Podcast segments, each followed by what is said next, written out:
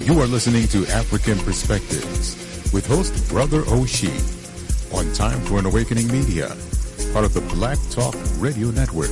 For podcasting or live program scheduling, hit them up at timeforanawakening at gmail.com.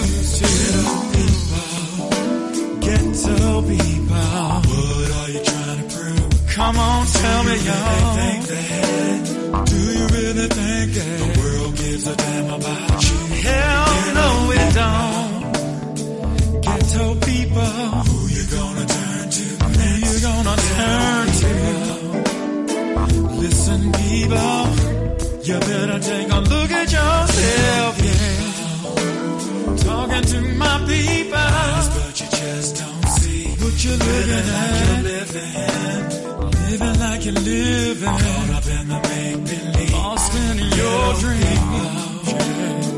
Ghetto people. Stop giving up your self respect. This call may be recorded and transcribed. Talking to my people. Yeah. Life can take some strange turns on you. Living with the banks. a day that's not worth having. Chances on the short falls of free will never come to feel what you need when what you really want inside.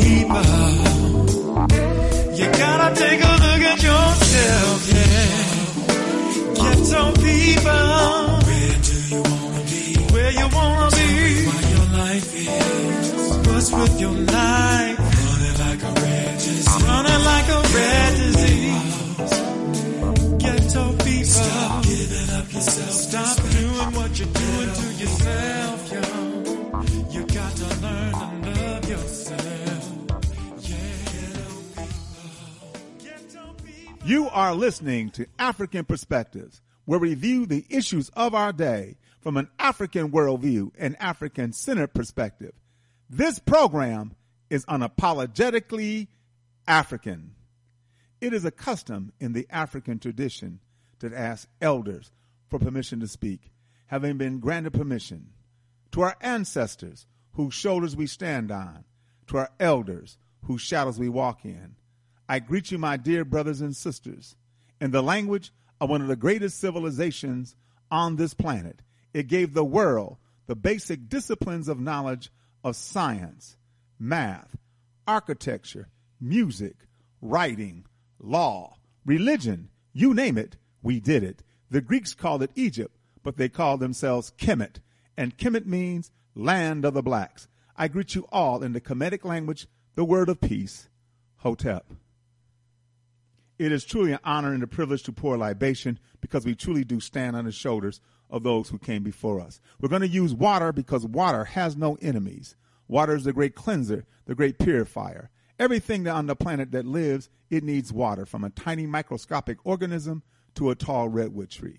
We pour water into the earth to invoke the spirits of our ancestors, and we say the word ashe, which simply means so be it. So we pour this libation to God for all that God has done and for all that God will do. We say. We pour this libation to Mother Africa, birthplace of all humanity, everyone who has lived, everyone who will live in the future. We all have a common ancestral root in Africa. We pour this libation to the classical civilizations of Africa. I mentioned Kemet in the opening. Kemet was the height, the apex, the zenith of African high culture, but there were others as well, as Timeri, Punt, and Nubia. So we pour this libation to the classical civilizations of Africa. We say Ashe. We pour this libation to the contemporary civilizations of Africa, of Ghana, Mali, Songhai, Benin, Great Zimbabwe. Civilizations that were flourishing and growing while Europe was in a medieval or dark age. The University of Sankore at Timbuktu, an outstanding educational institution. So we poured this libation to the contemporary civilizations of Africa. We say Ashe. We poured this libation to the Ma'afa, the Holocaust of our enslavement, the Infakani, the great tragedy, uprooted out of Africa. Our brothers and sisters lay a carpet along the Atlantic Ocean. We're in North America, South America, Central America, and throughout the diaspora. So we poured this libation to our brothers and sisters who suffered the Ma'afa, the Infakani, the Holocaust of our enslavement, the great tragedy. We pour this libation in their honor and in their memory. We do not know their names, but because of them and their sacrifice, we are here. So we say Ashe. We pour this libation to those who fought against enslavement. If you ever heard me do a libation, you will know that we were not slaves. I repeat, we were not slaves. We were captives. What does a captive want to do? Get free. So we pour this libation to all those men and women who fought against enslavement. In fact, I maintain that some of us are more of a slave today than we were in our initial captivity because some of us are a slave to vice, to corruption, to drugs, sex, and violence. So we pour this libation to those who fought against enslavement Gabriel Prosser, Nat Turner, Denmark Vesey, Harriet Tubman. We always resisted and we will always resist. So we pour this libation in the name and the honor of those men and women who fought against our captivity. We pour this libation to those unborn, those young men and women who will once again lead us back on the stage of human history as a free and proud and productive people. We sashay. We pour this libation to brotherhood and sisterhood together for the union of family. We need each other. We don't have good family life. There's a saying Conditions shape conduct and consciousness. The conditions in our community are bad. The conduct towards each other is not good. Because why? We lack consciousness. And consciousness is more than just awareness. Consciousness is a deeper understanding of who you are historically, who you are culturally. So once we begin to understand the importance of brotherhood and sisterhood together for the union of family. Brothers and sisters, let us all say, Ashe, Ashe. You are listening to Time for an Awakening Media, part of the Black Talk Radio Network. For podcasts or live programming, hit them up at timeforanawakening.com. Good morning, African world. You are listening to African Perspectives here on the Motherland Media Network, on timeforanawakening.com, and Black Talk Radio Network.com. And I am your host, Baba Oshi. Hotep family. Hope you are well today. Hope you're going to have a good weekend. Hope you get a chance to do all the things you want to do, should do, must do, can do, and will do. Hoping, too, that the weather will be accommodating for you to do it. But if it's too damn hot out there, brothers and sisters, stay hydrated and keep cool. In fact, of all the weather calamities, heat kills more people than anything. You know, because you always can stay indoors when it's freezing. You know, you can seek shelter in storms and hurricanes, and sometimes it works, and tornadoes. But when it's hot, it's hot. So, family, stay cool, stay hydrated. This is African Perspectives. We're here every Monday, Wednesday, and Friday from 11 a.m. to 1 p.m., 10 to 12 Central, 9 to 11 Mountain, or 8 to 10 Pacific, any other time around the world. But if you cannot listen to this program live, and this is definitely what you should do, just go to timeforanawakening.com. In fact, if you want to listen to this program, don't I even haven't even mentioned TuneIn. Don't go to TuneIn because they break for commercials. If you want to listen to this program with commercial free, go to timeforanawakening.com com. On the right side of the page, you'll see it where you can click on and you can listen to this program as it is being broadcast right now at timeforanawakening.com. And of course, if you want to hear other programs that we've had, just go to timeforanawakening.com, put in this, you know, at the top of the page, you'll see podcast. Click on that. The drop down, you'll see African perspectives. Click on that, and then there will be programs that are dated and titled also, too, if you you can go to um, babaoshi.net, babaoshi.net, whatever search engine you use, you know, you can use that one awakening and put it in babaoshi.net. And once again, programs that are dated and titled. But if you use Google and Firefox, uh, Internet Explorer, whatever it is that you use, put in babaoshi.net. ah, yeah other programming we have here at Time for an Awakening. Well, this program is every Monday, Wednesday, and Friday from 11 a.m. to 1 p.m. And then we have uh, Time for an Awakening with Brother Elliot and Brother Richard on Friday, this evening, 8 p.m. until. And then on Sunday, 7 p.m. until. And uh, that's with Brother Elliot and Brother Richard. And the number to call is 215 490 9832. 215 490 215 490 9832. Make sure I'd say it, I better be right and just be saying some stuff, man, you know. Guess I hear saying some, just saying some stuff. we Buy Black, the largest online marketplace for American African owned businesses is WeBuyBlack.com. Get everything you need from American African owned businesses WeBuyBlack.com. Us, Africa for the Africans, Brother Bomani Tahimbe. Brother Bomani is about to take another group of brothers and sisters.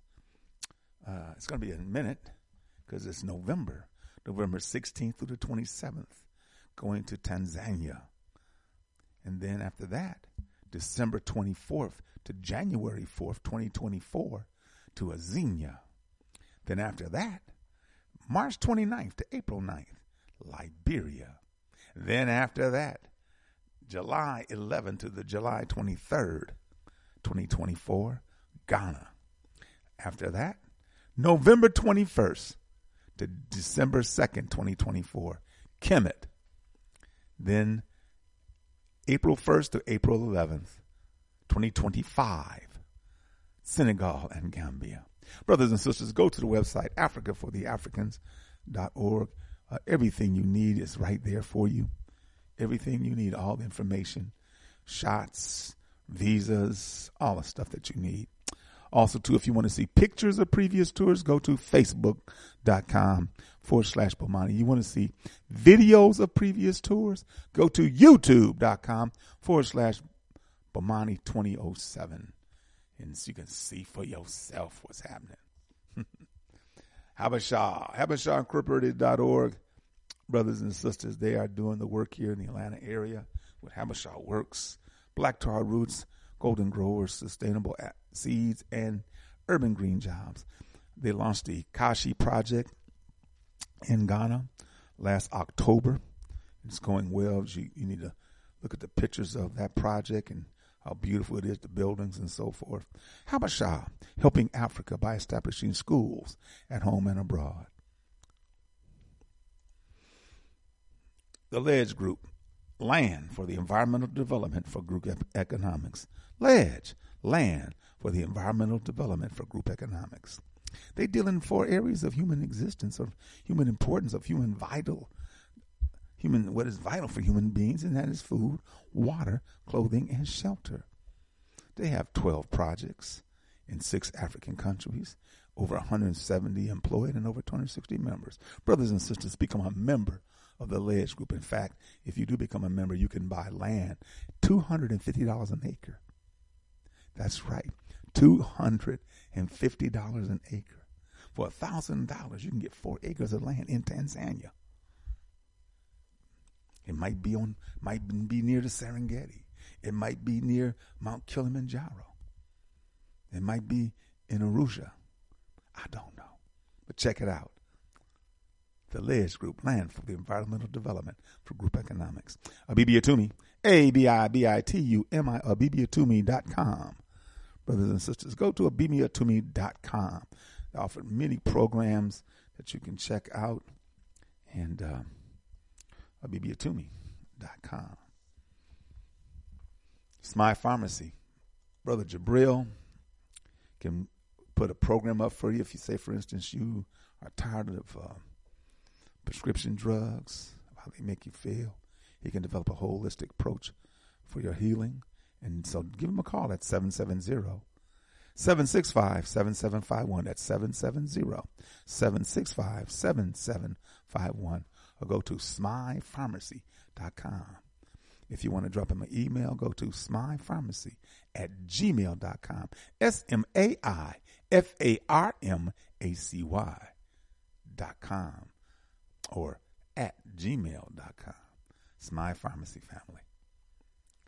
The Moses West Foundation, the atmospheric water generating technology that he has perfected and just wants to help the world to make sure that you have clean drinking water. You have clean water for whatever the, the issues are. Because the atmosphere is in global warming, and you see what's happening. So he he we, they address water disaster zones, water scarcity, water rescue. Your contributions help us fulfill our mission to improve access to clean water. Support us today and help change the world. The Moses West Foundation. The Moses West Foundation.org. The Moses West Foundation.org. Water rescue. Wadada's Healthy Market and Juice Bar, located here in Atlanta in the West End on Ralph David Abernathy Boulevard. Across the street from Soul Vegetarian Restaurant, up the street from the Shrine of the Black Madonna in the West End, right there in the heart of the West End. Two blocks away is the West End Mall. Wadada's Healthy Market and Juice Bar. Tomorrow and Sunday, they'll be serving vegan dishes. And of course, they have so much at Wadada's Healthy Marketing Juice Bar. Give them a call at 404 444 1635. 404 444 1635. The Medu Bookstore in the Greenbriar Mall. Mama Nia has a fine selection of books, postcards, greeting cards, t-shirts, figurines, gift certificates, and all kinds of good stuff. Give Mama Nia a call at 404 346 3263. 404 346 3263. The Medu Bookstore in the Greenbriar Mall. The other bookstore we also make mention is the Black Dot Cultural Center Bookstore and Coffee Bar, located east of Atlanta in Lithonia. Take I 20 east, going towards uh, Augusta, I 20 east, exit 74, make a left. You're going east now. When you make a left, you know you're going north. And about a mile up the road on the left hand side is the Black Dot Cultural Center Bookstore and Coffee Bar, where Brother Kazemde Ajamu, the proprietor, has a fine selection of books, the red, black, and green shoes, T-shirts. Oh man, the the the coffee bar, man, he's got it going on. Right on, Brother Kazemde. Give him a call at 770-305-6373. 770-305-6373. There is light in the black dot. And then you jump back on Main Street again. Now go back the other way, the way you came. Okay, now you're going south. And then once again, make a left onto I 20 going east. The next exit, exit 75, Turner Hill Road. You make that exit, make a right, three lights, make another right, and on the left will be the new Black Wall Street Market. The new Black Wall Street Market family. Check it out. Check it out on weekends, the new Black Wall Street Market. I'll be headed that way real soon. Us lifting us to economic development cooperative for, for our people, us lifting us. Had that Thursday night broadcast last night. A good job, but Brother Ankti and um, Brother Thurman. Good information. Every Thursday night from 9 p.m. to 10 p.m. Eastern Time on Us Lifting Us on blogtalkradio.com. Go to blogtalkradio.com forward slash ULU you can listen to the broadcast. But if you want to call, call in to listen or give questions, comments, or give questions, comments, or concerns, dial 929-477-2789. That's 929-477-2789 us, lifting us every Thursday night, Thursday night broadcast from 9 p.m. to 10 p.m. Homeland Village. Homeland Village and Gift Shop located in Macon, Georgia. Brother Beecher's got it going on every th- from Tuesday through Sunday, 11 a.m. to 8 p.m. from Tuesday through Sunday. He has everything. He's got furniture. He's got clothing. He even has a vegan restaurant on the premise. That's right. Man, He's got it going on. Give him a call at 478 256 1166. 478 256 1166. Homeland Village and Cultural Gift Shop in Macon, Georgia.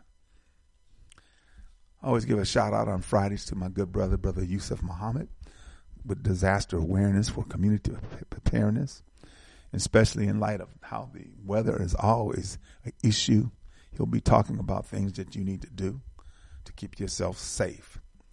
Listen to the program. It's on Blog Talk Radio from 4 p.m. to 6 p.m. From 4 p.m. to 6 p.m. Fridays. That's Eastern Time from 4 to 6 Eastern Time on Fridays.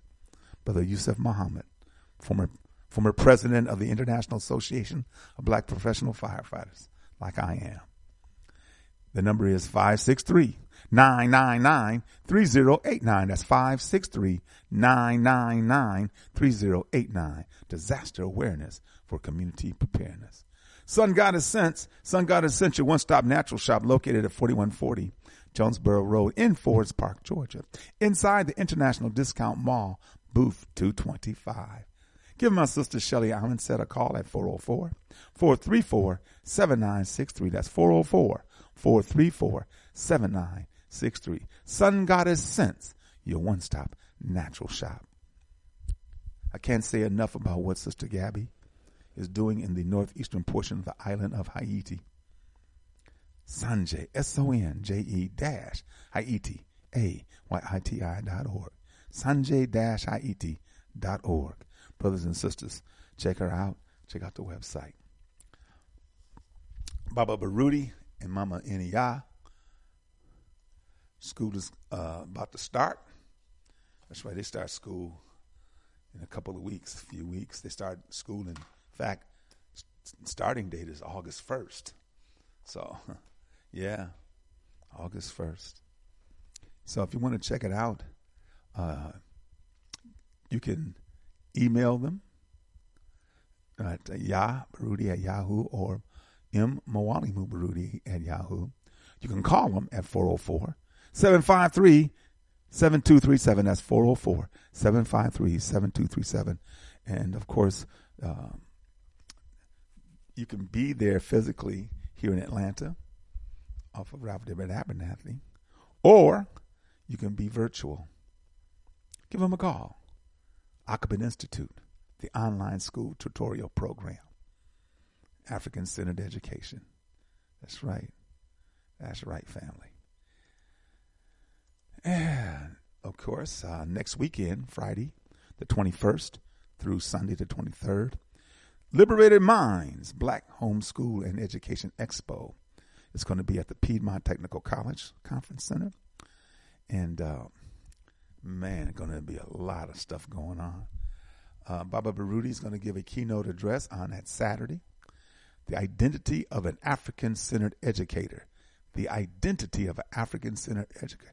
He is the model family. He is the model.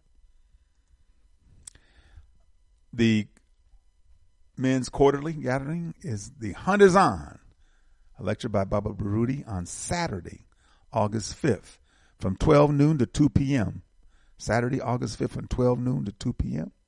If you want to uh, check it out, make your donation $10 for adults, $5 for warriors in training to PayPal, Yabaruti at Yahoo, or Cash App, dollar sign Yah M. And make sure you put the hunters on, your name, and your email address so you can get the link. The same day is the Women's Quarterly, African Womanhood. Once again, the same thing applies your name and your email address so you can get the link.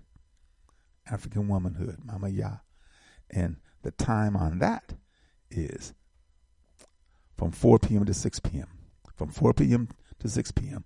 Saturday, August 5th. All right.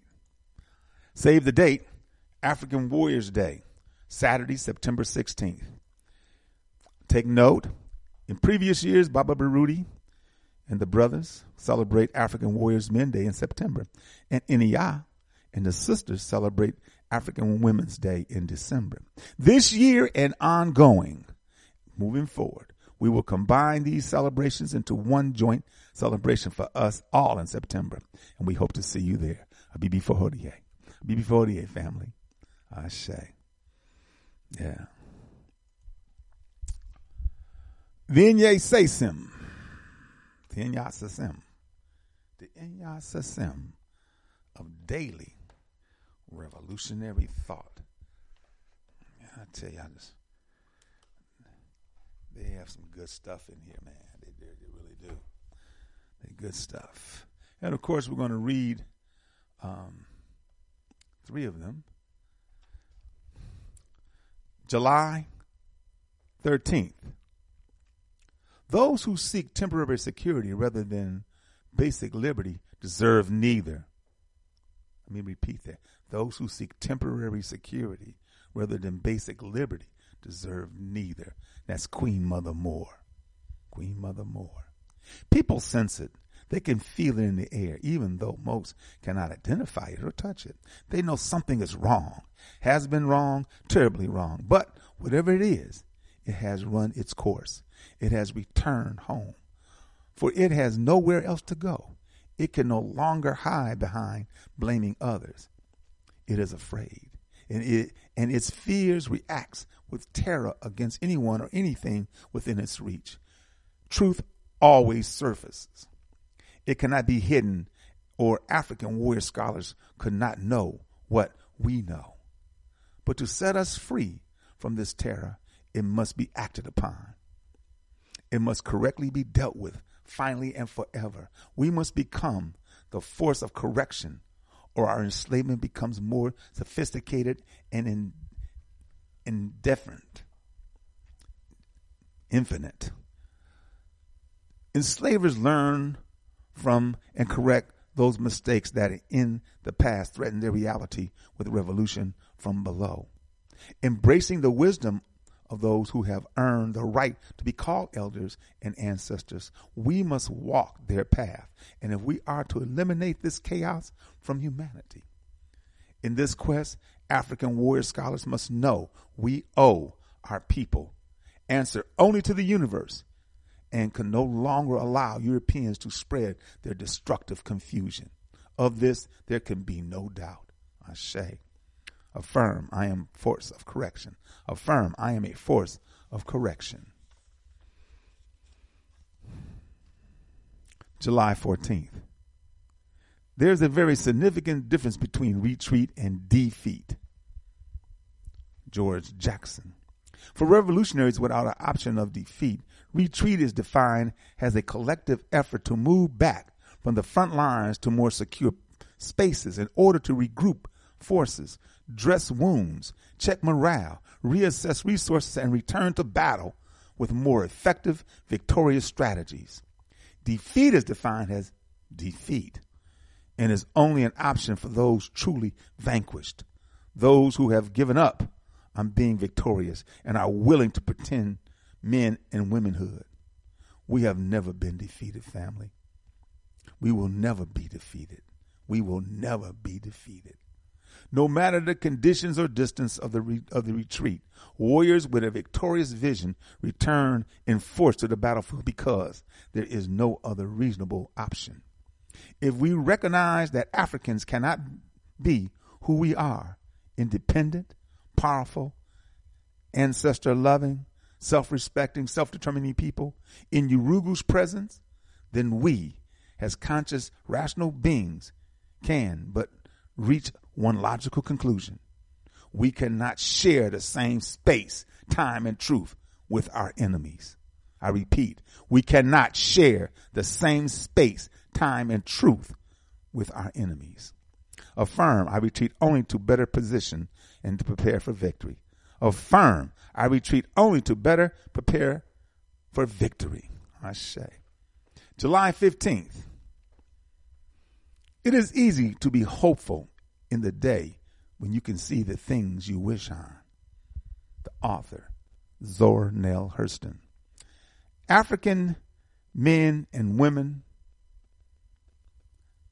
coming into consciousness full of a dormant righteous rage brought to life by conditions and contradictions, expect to find an army to work with, not a bunch of personalities debating what we do and don't do, can't and cannot, or will and won't have.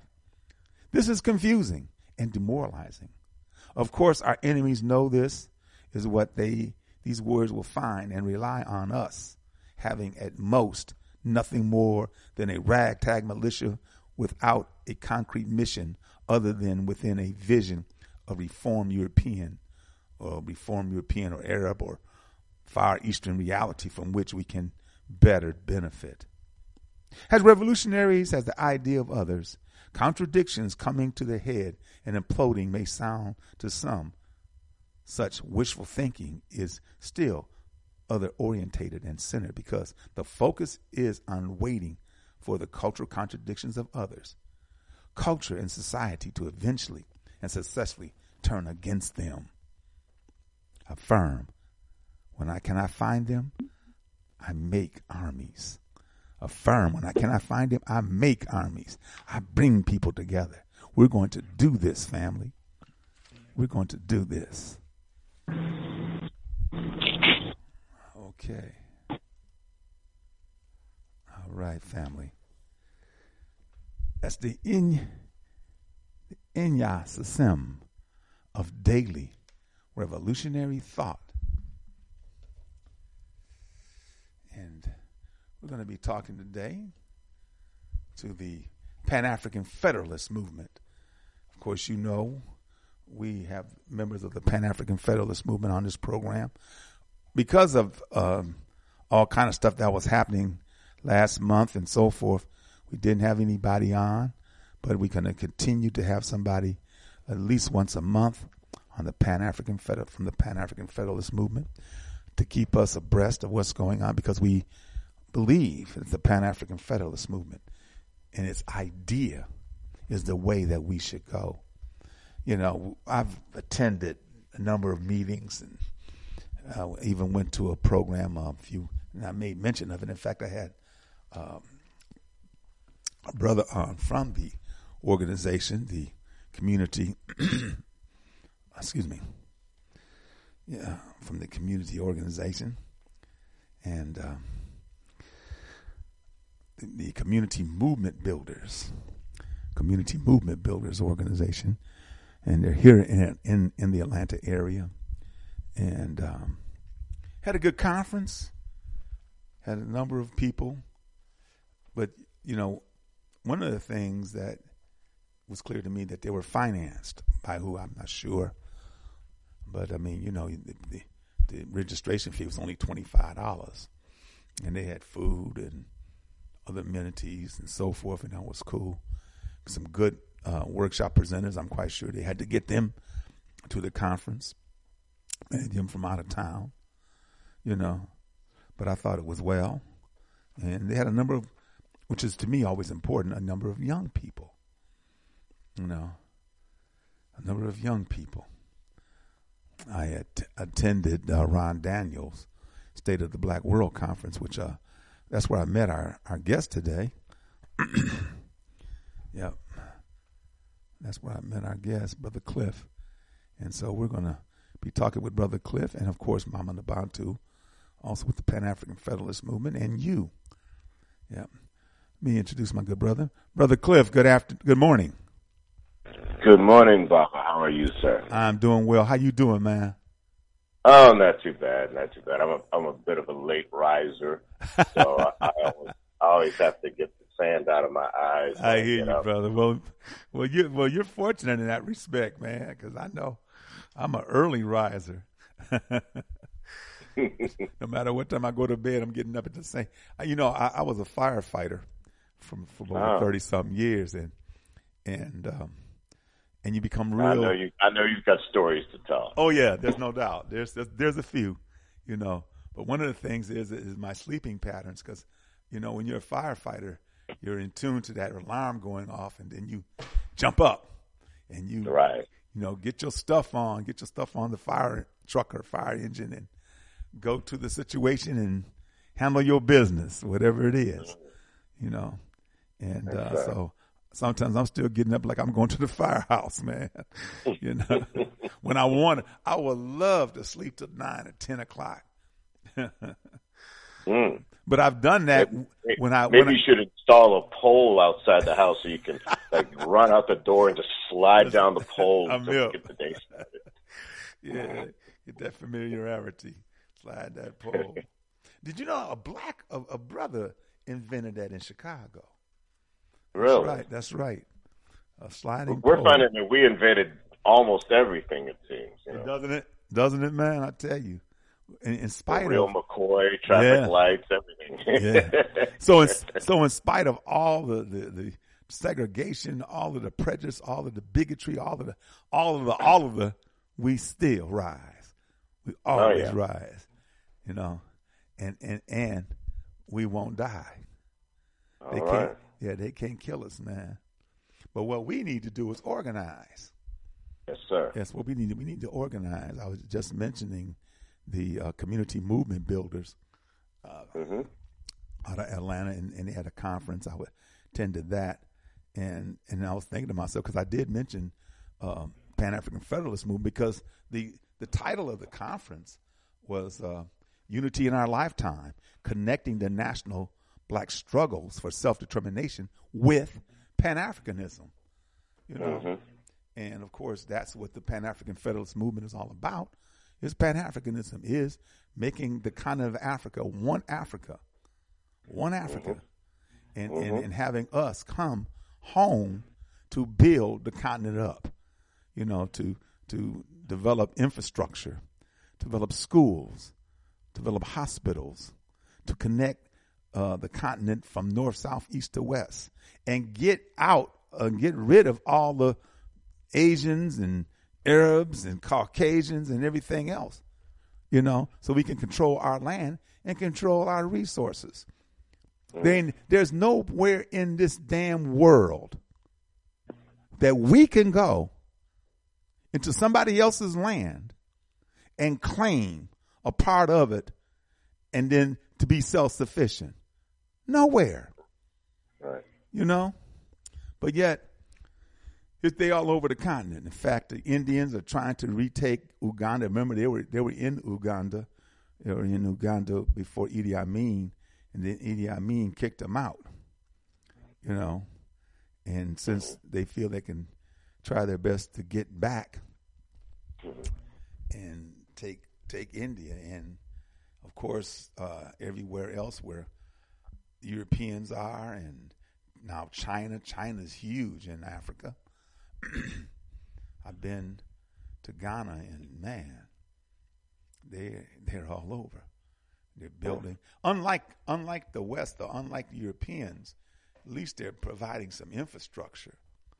You know, but still, you know, their their their their their error and their attitude and their arrogance a lot of times show. But what's happening with the Pan African Federalist movement? What's going on? I know you, excuse me, one of the um, coordinators. And So I'm actually the, um, technically speaking, I guess you could say, sure, I'm the deputy coordinator for North America. It's not as important as it sounds.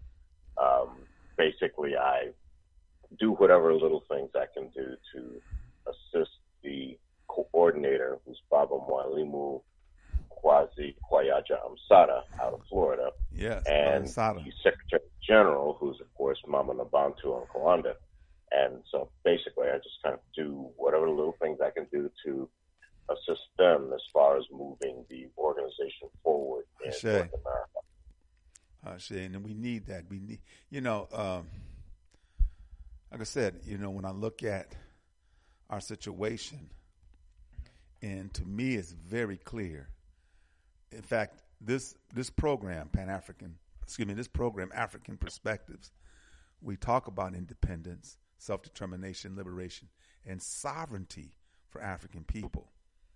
But our motto is Pan Africanism or perish, unify or die. and, Mm, and that's yes. serious because that's the reality. Mhm.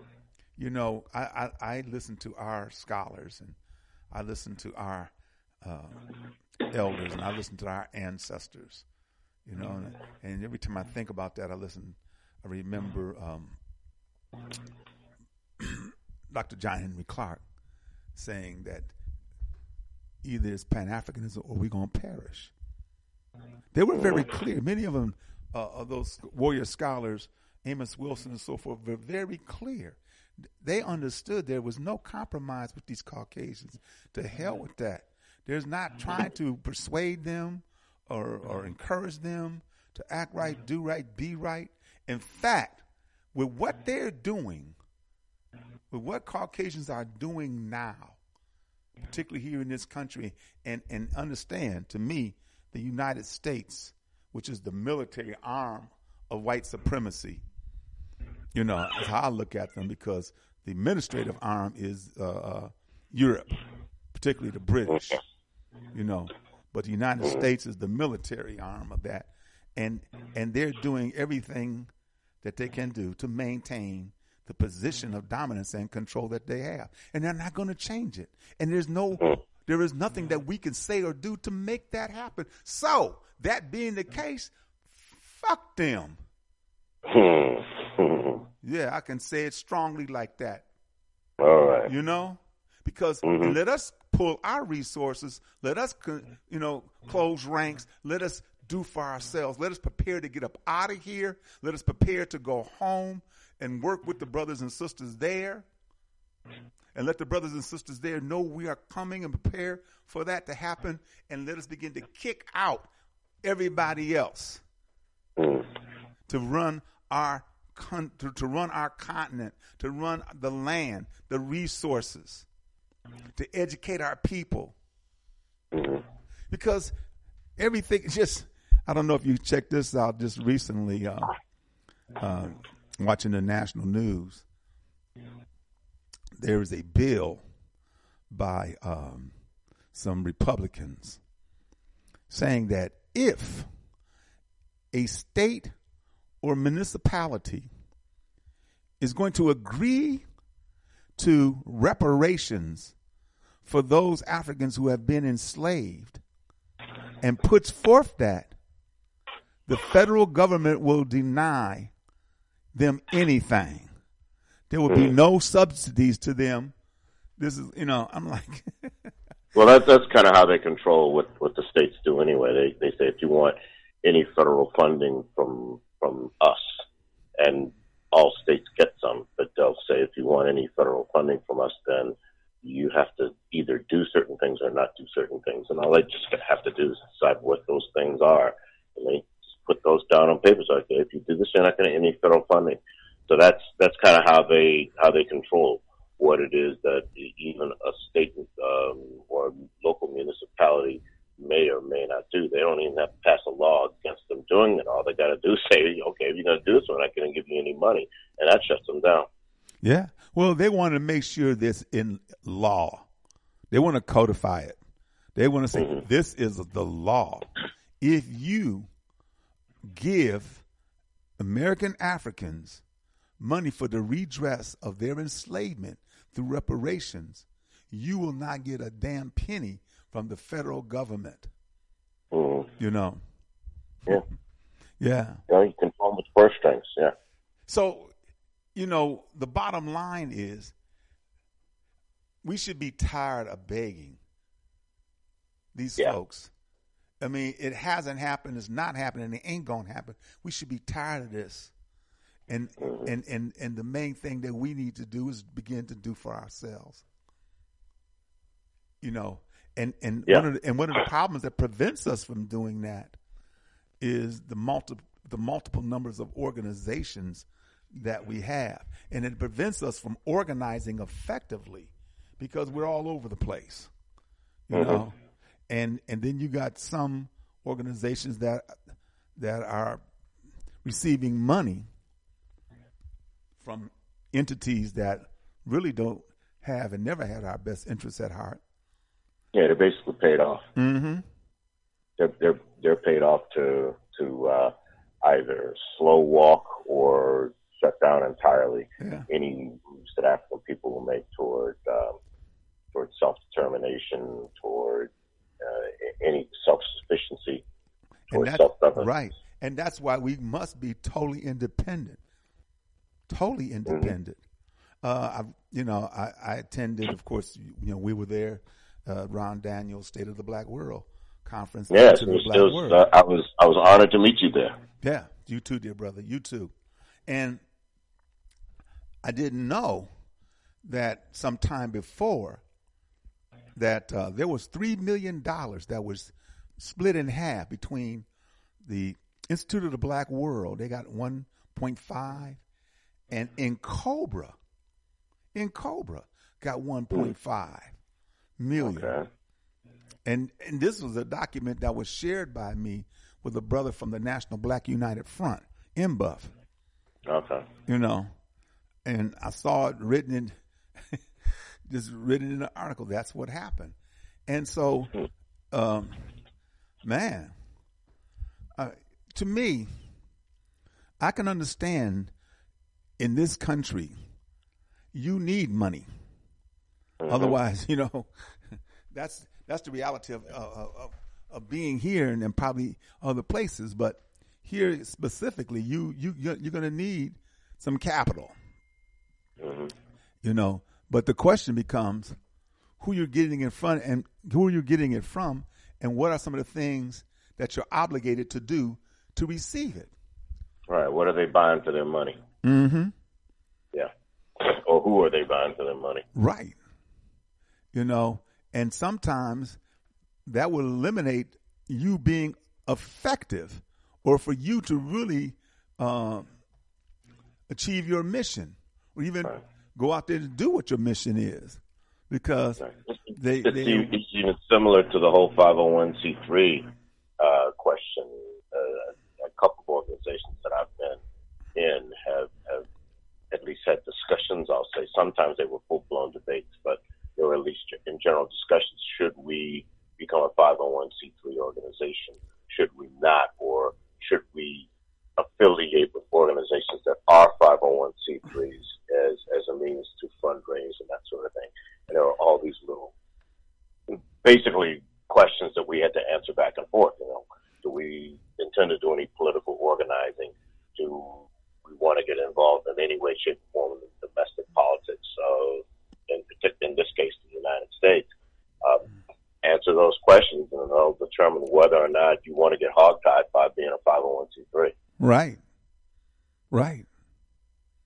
And and and, and that being the case, that you know, that being the case, that kind of guides your your your your willingness to nah, go ahead to get these funds. We need the money. We need to do this, that, and the other.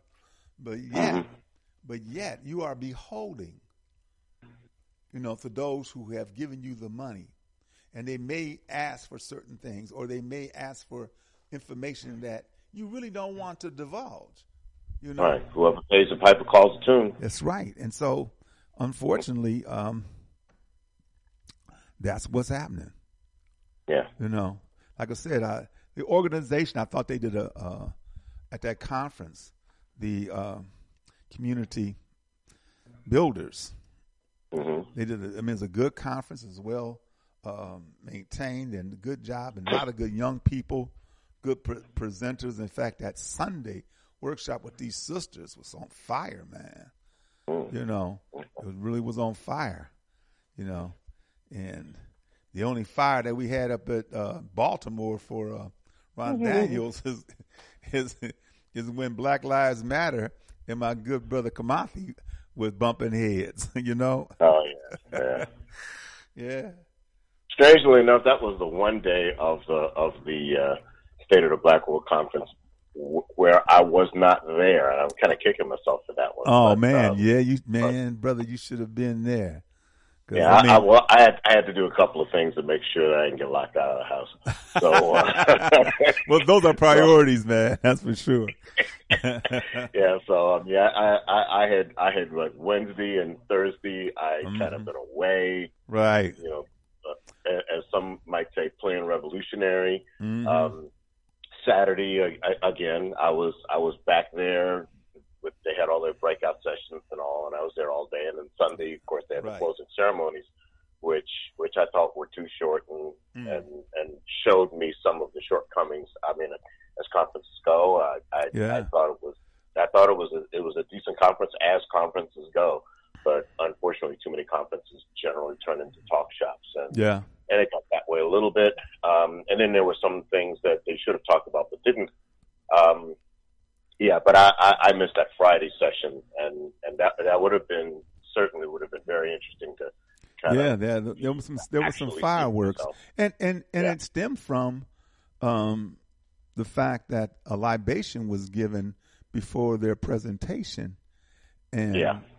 and and no no brothers were mentioned. You know, Yeah, you you you you, you want to set somebody off, then be BLM with its reputation, and Yeah. then hold, hold and it and then and then hold a libation where you're only talking about sisters. And now it, it, the thing is, is that if this had been um, a revolutionary Pan African organization or an organization that was primarily run by brothers, and they had decided to do a libation, and they had announced ahead of time, we are going to do our libation for the sisters, then I think that would have gone over. Mm. That would Yeah, have that would have yeah. worked.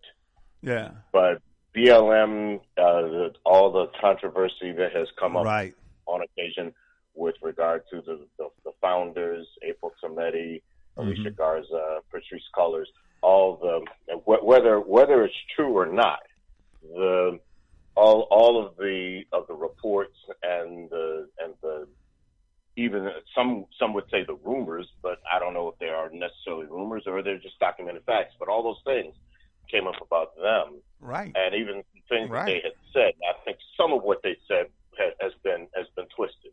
They have said, for example, on their website that they that they wanted to disrupt the nuclear family Yeah. requirement. Yeah. And I think disrupting the nuclear family requirement is different from disrupting the nuclear family. Mm-hmm. Um, so I don't I don't know that they are active that they necessarily they weren't saying in their statement they were looking to disrupt the family.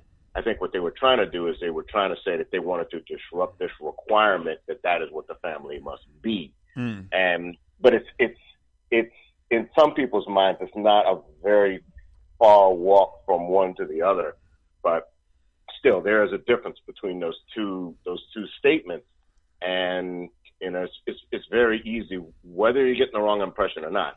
It's very easy to get that idea, and then that doesn't help things. All Right. those things pop up on top of each other, and then you do the libation the way you did it there. Yeah, yeah, brother. So it's not a good look at all. Not at all. No, it wasn't. And, believe me, sparks were flying. Yes. you know, I, fact, I, I- I did see the video. I did, Did see the video Yeah. later on. yeah, even I got involved because I they were attacking the brother, and I just I just had to Yeah. stand up to help defend him, man. I mean, Right, I wasn't right. there when the libation was given, but I understand it because I do libation. Yeah. You know, I've been doing libation about thirty years. You know, since the nineties. Mm. nineties, and I and and and I I would never, you know, not mention our species have, you know, the sisters. I would never not mention Queen Mother Moore, or Frances Cress Welsing, or whoever. Never, you know, Right. we need each other. In fact, you know, the bottom line is we need family, and and in a traditional African family, it's a man, it's a woman, and some children. Now, mm. my contention is there in in the African centered movement, in the Pan African. Now, you correct me, brother, if I'm wrong. In the Pan African Federalist movement, there is no homosexual plank. There is no thing about homosexuals and and and and, and their struggles and so forth. If you are homosexual, There, there's not. There's not. Right. So if you're homosexual and you want to support the Pan African Federalist movement and be a member of and work in it, you keep that other shit to yourself. hmm You don't promote that. We're not about that. We're about we're about changing the hearts and minds of African people to get them to understand that we need Pan Africanism. We need a dynamic Pan Africanism that that brothers and sisters are committed to to deal with to change this world. You know, and now we ain't about who you sleep with. That's your thing.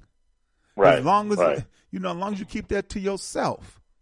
right. And so, you know, um, and, and even even that that whole that whole issue, of course, it can get kind of kind of complicated depending on where you are.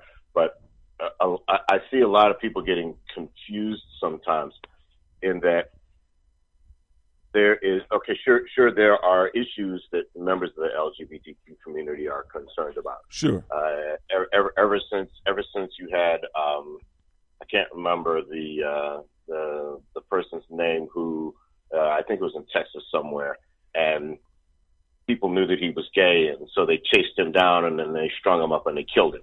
Okay, and right. so you look, you look Right. at that kind of a situation, you say, Right. okay, well that shouldn't happen to anybody. Exactly. um, I agree.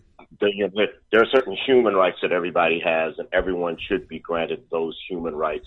And if you just happen to love someone of the same sex as you, then that, okay, yeah, that that's your thing, That's your and business. I'm not going to chase you down because of that. At the same time, though, whatever the the political issues that you have in terms of in terms of lifting up that particular community or or um, you know Pride Month and all those sort of things, those things should not be brought into a Pan African agenda, at least not to the degree to which they will then subordinate or subsume that Pan African agenda. Exactly. That Pan African agenda's got to come first. You're, Exactly. We're together in these organizing efforts because we are people of African descent. Right. And Exactly. so all these other little things, you know, we're not we're not there to promote Pride Month in, in a Pan African conference. You, know, No. you, you want to do that little thing, you do that little thing, you do it over there. Right, you do it on Now your you- own. Yeah. When you come now Uganda and Kenya, they they got their own things where where they where they basically have have uh, illegalized it. I, I don't know if you go so far as saying they criminalized it. In some places, they they Yeah. do. yeah, Um, and so the, even there, there's a balancing act because then you say, well, do, do do some of those laws go against a person's human rights? Well, okay, we, we can talk about that. Then there's also a question of what is the culture of that particular country? Mhm. What does the culture of that country say? For example, in the United States, you you if you marry uh, a, a, anyone who's like 15 or 16 years old, that's a problem in the United States. Mhm. There's a difference between um, a consenting uh, a, a relationship between a pair of consenting adults, statutory rape. So you you've got those kinds of things where they won't allow you. You, you can't do those certain things. There are certain things that the culture in the United States just says you will not do this, and those things are not legal.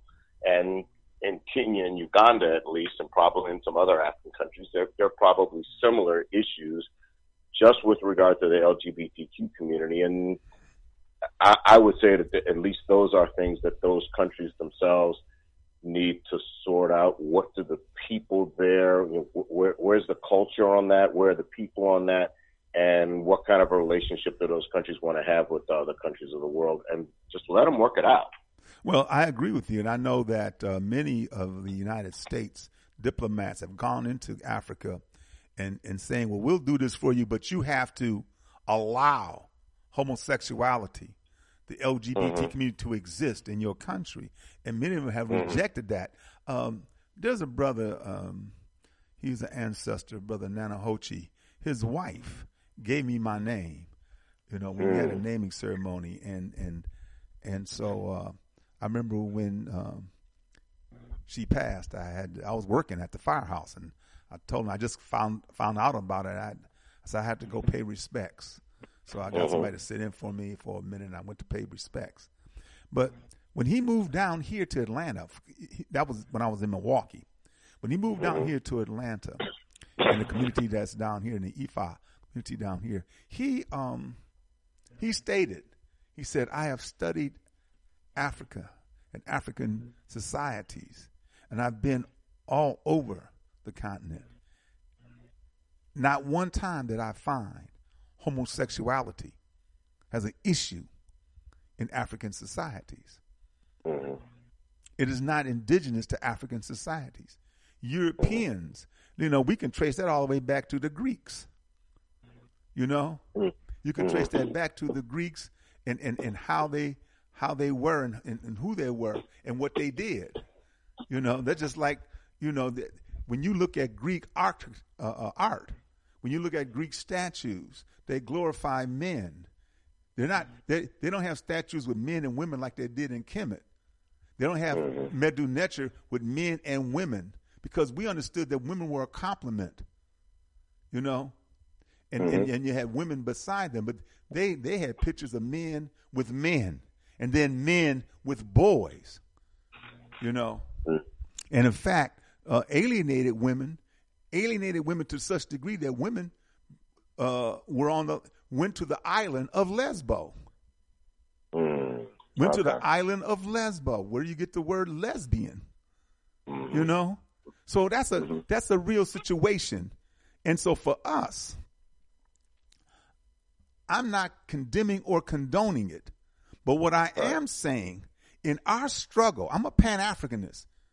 I want Africa to be independent, self determining, liberated, and most importantly, sovereign. And in that quest, there is no issue of homosexuality in that. The only thing is making that happen, bringing that into existence, and that that's why I've gravitated to the Pan African Federalist movement because that's what they want to do to bring that into existence. One Africa with with you know with speaking in one with with one mind, speaking Well, not not only not only that, but I, I I've seen a number of organizations, and I see them in the local. I'm I'm in Maryland. I'm just outside of Baltimore, and um, of course we had African Liberation Day not too long ago, and I will oftentimes run into different um, local Pan African organizations, and the thing that almost every single one of those organizations has in common is that they all say Africa must unite. I Black people must come together. Um, Pan African unity is, is, you know, we must have Pan African unity. Blah blah blah blah blah. Um, Dr. Ron Daniels said it in in the State of the Black World Conference in uh, in Baltimore here in Baltimore. But not too many of them. They all start with the they do the what. Some of them even talk about the why hmm but very few of them get into the how.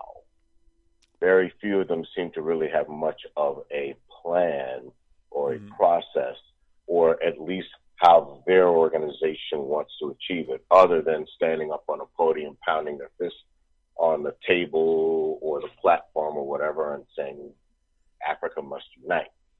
And part of the problem I see there even is is and I'm, I'm I think I'm going to turn these into cliches. Uh, I think I already have actually. I'm, I've mentioned these a few times uh, in Baltimore when I talk to people at the State of Black World Conference, um, which is one of the few times I got people listening to me. But um, but a lot of times it seems that all of our organizations agree on one thing. We agree that Africa must unite. That African people must come together. right. So we all say that. But what splits us apart is the three words at the end that we never say. We don't say these words, but we mean them. We say African people must unite. But at the end, the unspoken words, under my leadership. Now, if everybody's saying African people must unite under my leadership, mm-hmm. how are they going to come together? How are they going to unify? Because they're all going to be insisting that I have to be the lead dog. See, that's that's what's messed up. It's not under your leadership. The bottom line should be African people must unite, and this is how we are going to do it. This is how Yeah. we are going to do it. There's not. Yeah. There is no charismatic leader. Right. There is no little small group here or there. It is a consortium. It is a it is a group of brothers and sisters who uh, we agree upon, who have the best interests of African people in mind and in heart, and and they bring to the table uh, ideas and constituency that will help bring this about. That's Right. that's what the deal is. Because no, you're right. Because if they say under my leadership, well, why, why you? And who, who Right. are you? You know, no. That's actually one reason. That's actually one reason why I no longer say Africa must speak with one voice.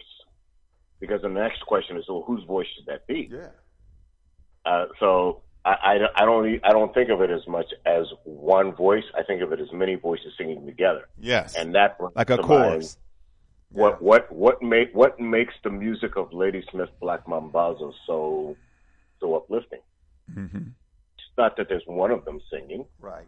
and it's not that there's one of them singing the same note. They're all sing, they're singing the same song, Mhm. but they're coming at that song from their own unique position, their own unique perspective. And when they all come together in a coordinated and cooperative manner, then you have something beautiful. And and so to me that that is that is the big thing that we we get away from the I call them three dangerous words under my leadership, and then there's the four dangerous words. Uh, I have the answer hmm because if I have the answer, that means you don't. And if I have the answer and you don't, then why am I listening to you?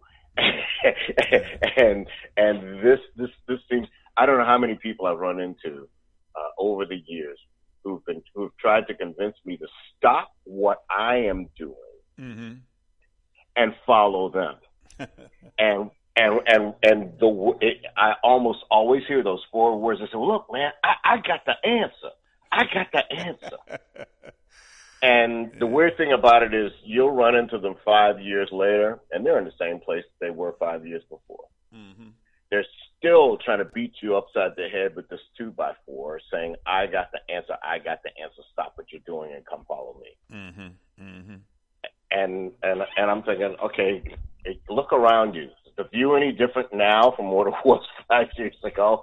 If you don't see any change whatsoever, if you haven't made any new friends, if you haven't started to build any kind of cooperative work, then maybe there's some things to rethink here. Mm-hmm. Um, so yeah, for, for me, I guess I guess the, the the key word is cooperative. I'm I'm currently in the slow process. I'm one of the slowest readers you'll ever see, which is why uh, which is why I probably won't finish reading Blueprint for Black Power for another several years because I mean that book's 780 some pages It long. is. I, Um, I, I never forget when I saw it, man. I, I bought it. I'm like, whoa, Dr. Wilson. I, I, had to save up to get that book. yeah, I was like, whoa, Dr. Wilson, man. Then I had to do weight training just to be able to pick it up. Uh, Yeah, man. But it's powerful. It is a powerful Yeah, book. but I. I am also currently reading this book um, called Collective Courage by uh, Jessica Gordon Nembhard, Mhm. and and I, I'm looking at the book right now. As a matter of fact, Collective the, Courage. The subtitle: A History of African American Cooperative Economic Thought and Practice. Okay. And now it's mostly Af- uh, cooperative economics, Mhm. but I think there's other kinds of cooperation. You Sure. Know, there's there, but but at any rate, it- and because it's economics, and and I'm not an economics nerd, it's going to take me longer to get through this book even. Mhm. And she has a she has a rather clinical way of describing a thing, and Okay. and and, and usually clinical discourse is even harder for me to follow. Uh, I've been pushing back against being being um, uh, an intellectual for about forty years.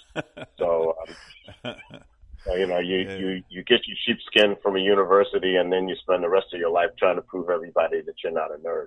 Yeah. So, uh, so at any rate, that that that book's taken me a while to read too. But to me, the big thing there is, collective and cooperative. Mm-hmm. Right.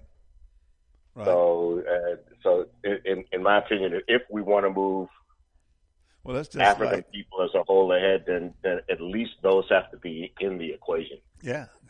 That, that's why I'm also a member of Us Lifting Us, the Economic Development Cooperative for our people. Excellent. You know, that's the model that we have to have. Capitalism is an evil system. You know, Mm. capitalism is a very evil system. And what has happened here is that because they have consistently allowed more and more people to feel great about their attainment of, of, of this system and the attainment of capital, you know, the, the house that they have, the car they have, the job they have, mm-hmm. you know, and not understanding all the other people who don't. It's like for us as African people, it's only designed for a few of us to be in that system and doing well, not for the majority of us. You know, if you would say, Right, it's a pyramid scheme. pardon? It's basically a pyramid scheme. Yeah, yeah, yeah. It is. It's just like multi-level marketing. but listen, Mhm. I'm going to take a break, and when we come back from the break, we'll engage in more conversation. And we do have some people holding on.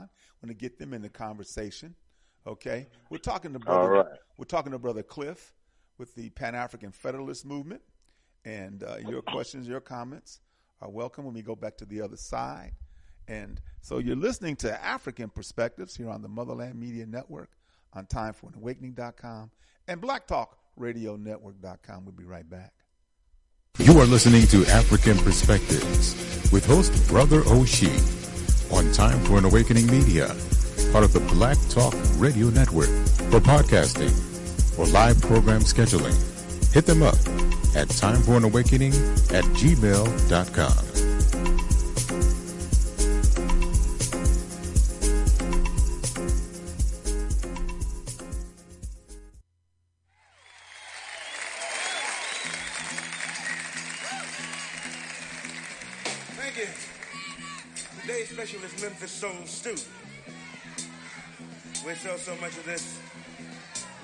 some Frisco hot stew. Give me about a half a teacup of base. That's our bass player from Macon, Georgia, Gerald Jemmott.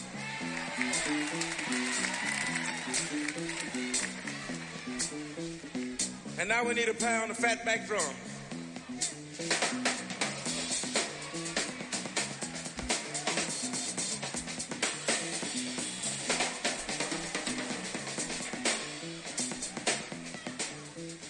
Purdie, ladies and gentlemen, on the drums. The four level tablespoons of ball and Memphis guitar now.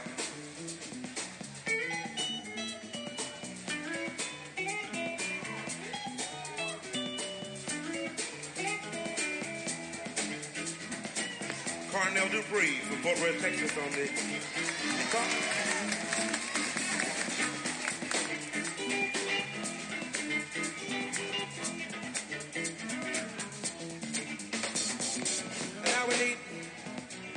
pinch of organ.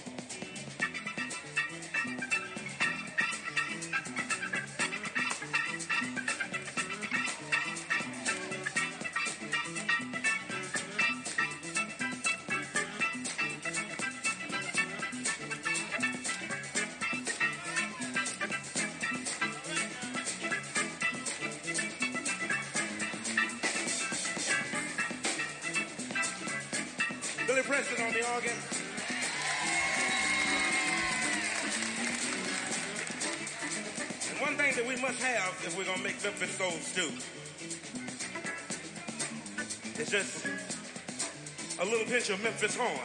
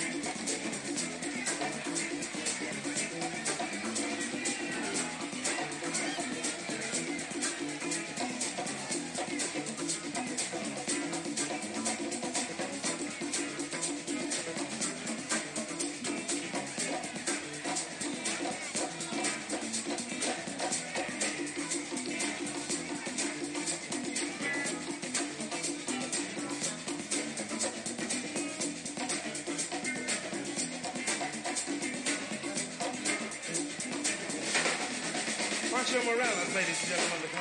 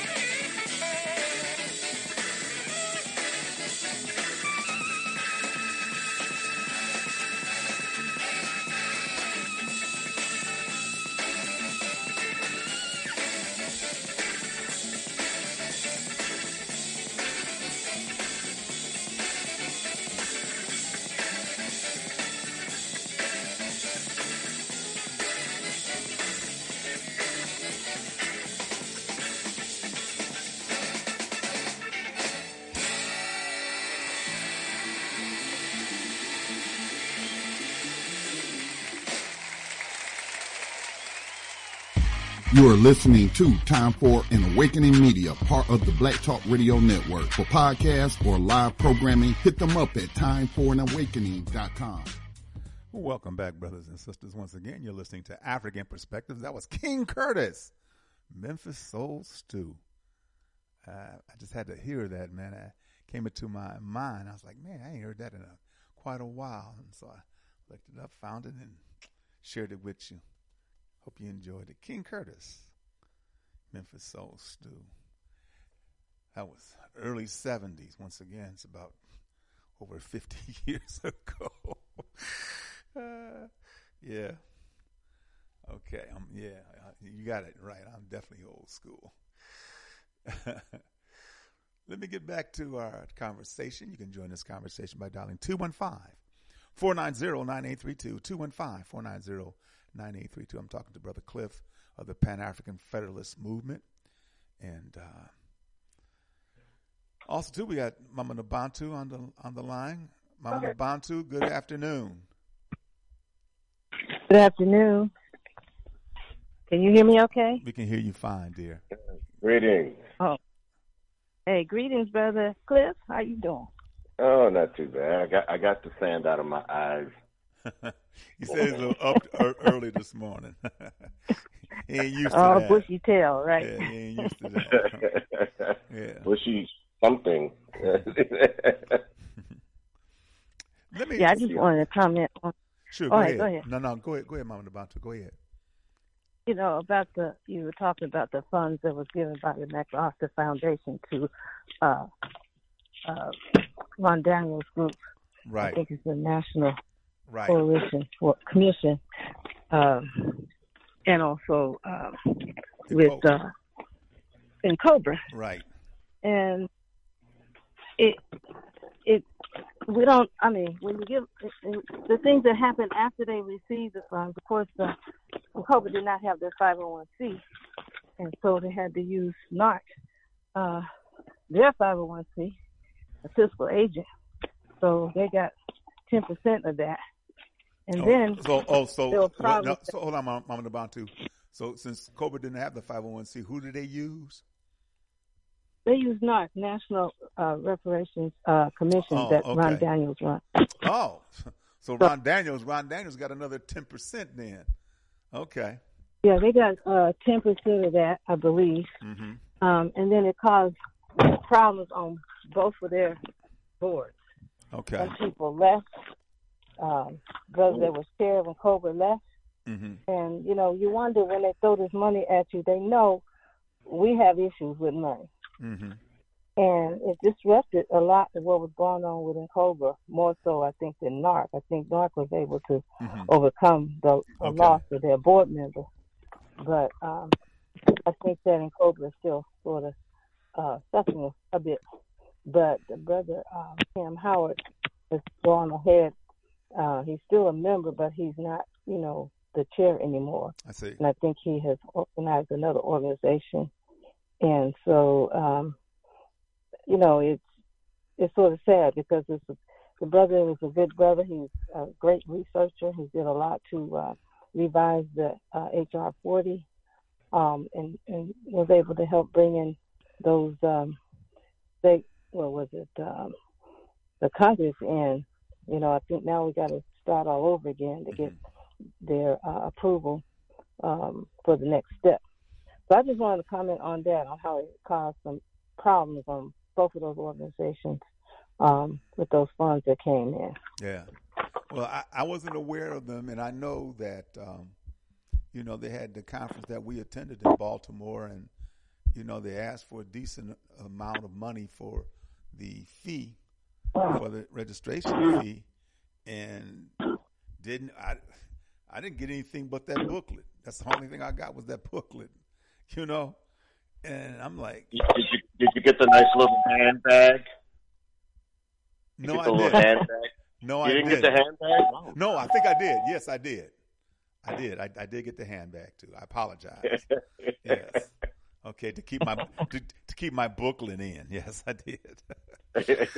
you know, and like I said, I understand about conferences where, you, where you're trying to bring people in and you got to pay for their transportation, you got to for speakers and so forth, and pay for for their lodging. I understand all of those things, you know, um, but um, I don't know, you know, and uh, I I felt that um, in light of what we're trying to do as a people, and that's the I think that was the fifth State of the Black World Conference. I've been to three others, and it pretty much Mhm. been the same thing. I was at the one in Baltimore previously. Uh, went to the one in Atlanta. They had in Atlanta, and I think there was another one that I went to. But anyway, um, you know, and if you're going to present the same thing, you know, at least it sh- well, to me, what it should be about since the last we met, these are the things that have happened. These are the things that we worked on. These are the things that have been done. These are the things that still need some, you know, uh, some effort into. That's what should happen. Should be an assessment, you know, instead of the same thing that we talked about and do every time. Yeah, know. it's like, are you going anywhere with this, or are you just like running laps? Yeah. You know, and getting paid. So Yeah. so, you know, but with the Pan African Federalist movement, how I feel about that, working with uh, African countries and and uh, individuals within African governments, you know, I know it's very hard. Um, even I'm going back to the fire service again. In the fire service, there were some smaller communities that had the wherewithal to maintain a fire department, but they knew that probably what would be best is that they combine, is that they work together, consolidate to share resources and become more effective. But that, but they didn't want to give up, you know, I guess their autonomy, or they didn't want to give up their ability to to do things in their way, you know. And I see that on the continent. There are African leadership that no, but particularly because it has benefit their their group, and I hate this word, their tribe, you know, benefit their group uh, over other group within that particular country. There shouldn't be about groups or countries. There shouldn't be about borders. You know, we need to work on as as as the Pan African Federalist movement. The whole idea there are no borders. In fact, the borders that you see on a political map and the borders have been drawn up have been drawn up through the uh, Berlin Conference. They've been drawn up by Europeans, and some of the some of the country names are still European. And what we want to do is purge ourselves, get rid of all of that. You know, it, is is there? I'm ask a question. Is there a timetable for the Pan African Federalist movement to bring into existence what we're trying to do? I'm, which, which, I'm not sure which one of us should answer that question first. Well, either one of you. you well, know. I'm, I'm, looking, I'm looking at the PAFMUSA.org website right now, and if you if you go to the main page, PAFMUS UAS, PAFMUAS United African States dot org. The first thing that jumps out at you is the header on that page, and the background is the, is the I'm not I keep forgetting where the statue is, whether it's in Ghana or whatever, but it's um, a man, a woman, and the man is holding a young child. oh yeah, yeah. That's the statue from Senegal.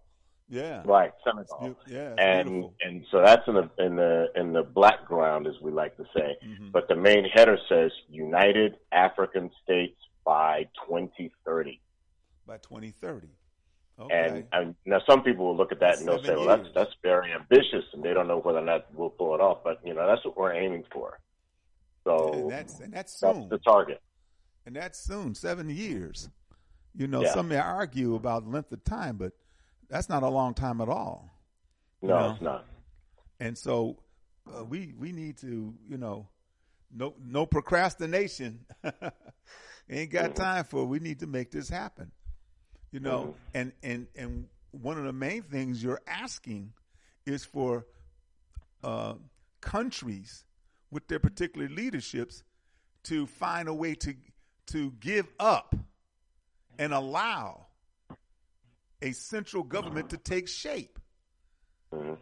You know, for the benefit of all, for the benefit of, government. for the benefit of of us all, and that's that Right. that could be very deep.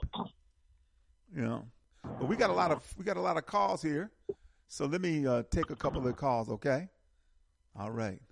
Uh, four one four four one four. Good afternoon. Four one four. Okay, well, you continue to listen. Let me go to three three four. Three three four. Good afternoon. Peace and blessings, brother Oshi. I'm just uh, checking in a little late, so um, just want to uh, listen to the call for the rest of the duration of the time Okay, that you have brother. remaining. All right, thank you, brother, brother Lust. Appreciate you, brother. Thank you. Blessings. Peace. Four six nine, four six nine. Good afternoon. Brother Oshi, how are you doing? I'm doing well. How are you doing, man? Ah, man, I cannot complain. Look, I've got a great documentary I'm going to send to you. Okay. Uh, it's related to Juneteenth. I went to uh, Galveston yesterday, my brother and I met a brother down there who is really involved in the Juneteenth, and he goes through the whole historical narrative and so forth. And they have a 45 minute documentary. Oh wow, and it good. is really, really, really, really good. I mean, it is an excellent documentary Well, that I actually had it. an opportunity to watch Yeah. this morning. So I want to uh, forward that to you. Do I have your email address? No, but I can, uh, brother Kevin. I can give it to you. I can give it to you right now. It's very easy. Why don't you? You have my number. Why don't yeah, you text, text it to. me? I sure will. I'll do know, that. text it to me, but but you would really appreciate this. I mean, this is is well documented. It is the the uh, corrupt uh, the the the video, the clarity, and the whole bit is Mhm. very. I mean, very very professional Right on. and um, you you would you would really you and the listening audience uh, you would really really appreciate what these people have done. So I just wanted to call and holler at you. I've been listening to you, and I want to call and holler at you, and uh, just give you that piece of information. And like always, man, check how's your health. Oh man, I'm doing fine, brother. I'm I'm, I'm doing well. Yep, I'm, I'm doing well. I'm feeling pretty good. Although I still have my left shoulder needs to be. I uh, I need to have some work on that with a rotator cuff problem, but that'll take that that I'll take care of that. But other than that, man, I just went to the doctor the other day, and you know, so my breathing is good, my heart is good. That's great. So I- I'm I'm doing well, man. I appreciate you. Yeah, man, we're having a uh, a reunion. It's just really my immediate family. It's uh, six of us and my my oldest niece. We're going to be in Memphis uh, Thursday, Okay. Thursday to Sunday. So we're going to go down there and hopefully I'll have an opportunity to meet someone down there and get some more inform- and get some information. Sure. Know, whatever I get, Right you know, on. I'm going to share with you, brother. And, yeah, I appreciate that, brother. Just let All me right. know. Well, I'm gonna get right. out of your ear and uh, hey, keep up the good work. I I know you're gonna do it anyway. All right. Thank you, brother Kevin. Appreciate you, All right. brother Kevin Peace. Prince. Man, good brother. He's he was in Tulsa. Now he's in uh, he's in uh, Texas. He's there in Houston. Uh, 202, 202, Good afternoon. Yes, that's me. How you doing? Well, I know you're doing good. I've heard you say it four times already. um, okay, okay, I, uh, brother Rick. How you doing? How yeah, you doing? Oh, I'm good, brother. Good. You know, I, I, I constantly hope that I'm gonna hear the direction that I can be in complete agreement with. You know, that we can all get behind it and push towards our future. Now, that, that, I don't know what that sounds like to people. We we have so much knowledge of what has happened. I mean, who doesn't? You know what I'm saying? Because it's all been documented. Mhm. Well, I wouldn't say all of it, Right. but much of it has been documented. We can go back and see, oh, this happened. We should have did this. They did this to us. Da da da. We we used to do this. We. But what are the people in in, in 2085 going to say about us? We used to that, that they used to call radio stations and talk about how great they were. Oh, they were they you know, and here's some of the pictures of them because they don't exist no more. Mm. You know, th- things Mm. like that. And, and Yeah. that sounds, I don't know how that sounds. It's probably depressing because, I, you know, most of us grow up depressed and don't realize it, Mm-hmm. but we still deal with it. But I, I think about the things that our ancestors used to have to do just to get up and greet the sun and duck when the moon would come up to keep to, to make sure there'd be a tomorrow for them. We we we seem to revel on what people have done in the past, but we don't. I- gonna say don't, but we don't have a a plan for the future. And, and that, as I read through, and I, I, I was a history professor. You know, I'm, I consider myself that. But people who were successful constantly worked towards their future. They had an identifiable plan, and they would kill the people that interrupted with their plan. I mean, I'm just being straight up. Mm-hmm. You not in agreement with this? You gotta go Go. You got to go. because Yep. this is the way we're gonna. You know, Mao Tse-tung laid it out. Right. You know, Right. and I I grew up at that time when I was like, damn, so that's how it's done. You know what I'm saying? Right. He Well, killed a lot of people. is get behind- Yeah. He killed a lot of and, and so what were we doing? We were ch- chasing after. When I say we, I mean they chasing after civil rights. Let's let us in your house and sit at your table and eat your food. What kind of shit is that? Yeah. And we wonder why our our, our generation, our present generation, is like they are. Yeah. They don't have any regard for the future because they don't expect to be in it. Yeah. No, Well, but it, hell well, they, a thing, well, man. well, Uh, they're depending upon uh, they're depending upon the goodness and kindness of an evil, evil entity, white folks. Let let uh, brother. has never that has never shown them that. No. Never. Well, we and, got and won't ever. That's why they're trying to get to Mars. So they can turn this planet into a big old plantation. And they're sitting up on Mars with Elon Musk and his crew and whoever else they develop.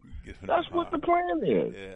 And we look look at what we do, Oshi. I mean, I, you you identify it all the time, but it's got to have a beginning. It can't just be talked about, and it really can't be discussed in public. That's why I love uh, that book that Dr. Fox put out. Yeah. How it talks about the necessity of people having privatized study groups Mm-hmm. where they discuss things. Not that they can't still eavesdrop, but it's not as accessible for someone to know your plans Right. if you're not using your devices. Exactly. Especially Every time somebody, we get on the phone, especially somebody who, every time who will we get on the sabotage phone, your man, plans. listen. Every time we get on the phone, there are there are people at the police station, the Pentagon, the CIA, the NSA, the local. eavesdropping.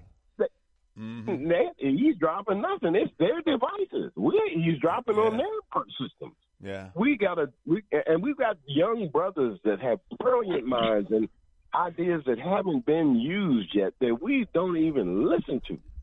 But they have plans. There's a brother in Africa who's, well, I don't even want to talk about it because I don't want to in, in, instigate the wrong thought among these people. But let me just say he's developing a way for us to communicate without using current technology. That's probably the best way I can put it. Right and on. you just have to research it. But, um, But I'm just saying, there's man, if we don't do something, 2085 ain't gonna be none of us around. yeah. Really, you know, there'll be animals and, and gorillas will be running the zoo, and you know, who knows? You know, have some of our ancestors locked up Yeah. in the in the in the in the gorilla cage, say, you know, this is what's left of them, and it'd be a damn shame, man, for people to have built the pyramids to end up in in in in, in cages. And there's and the pyramids that's what we're doing now. and the pyramids are still standing. They'll yeah, still and, and we're and we're pretty much Yeah. that right now, man. So I, I don't, Yeah. you know, uh, like I said, there's a lot of things that can be discussed, but they can't be always discussed publicly. yeah, I I think you. you can appreciate that. Right on. But uh, man, we got to do something for our future that's tangible and identifiable, or we ought to just get a big old insurance policy and let them have the money and go about our business. Okay, brother Rick, you hold on, man. Brother, brother, brother Cliff, you got anything to add? This is this is brother Well, Cliff uh, from the Pan African Federalist Movement. Uh, yes, sir. Um, well, as far as as the, I guess a major part of that end of the of the discussion there, there's, I guess, a balance that we have to figure out how we can strike between creating a beacon to draw our people together for our people to follow versus ensuring that we are not infiltrated or we are not disrupted or we are not otherwise placing ourselves in danger.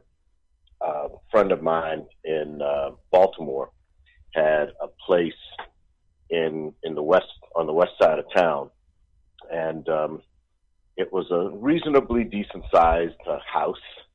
It had three levels to it. It was detached. Um, it was an older house, an area where there are a lot of houses of about that size. And he was planning to turn it into an independent African centered school. He's going to call it Umoja and the Yumba Shule.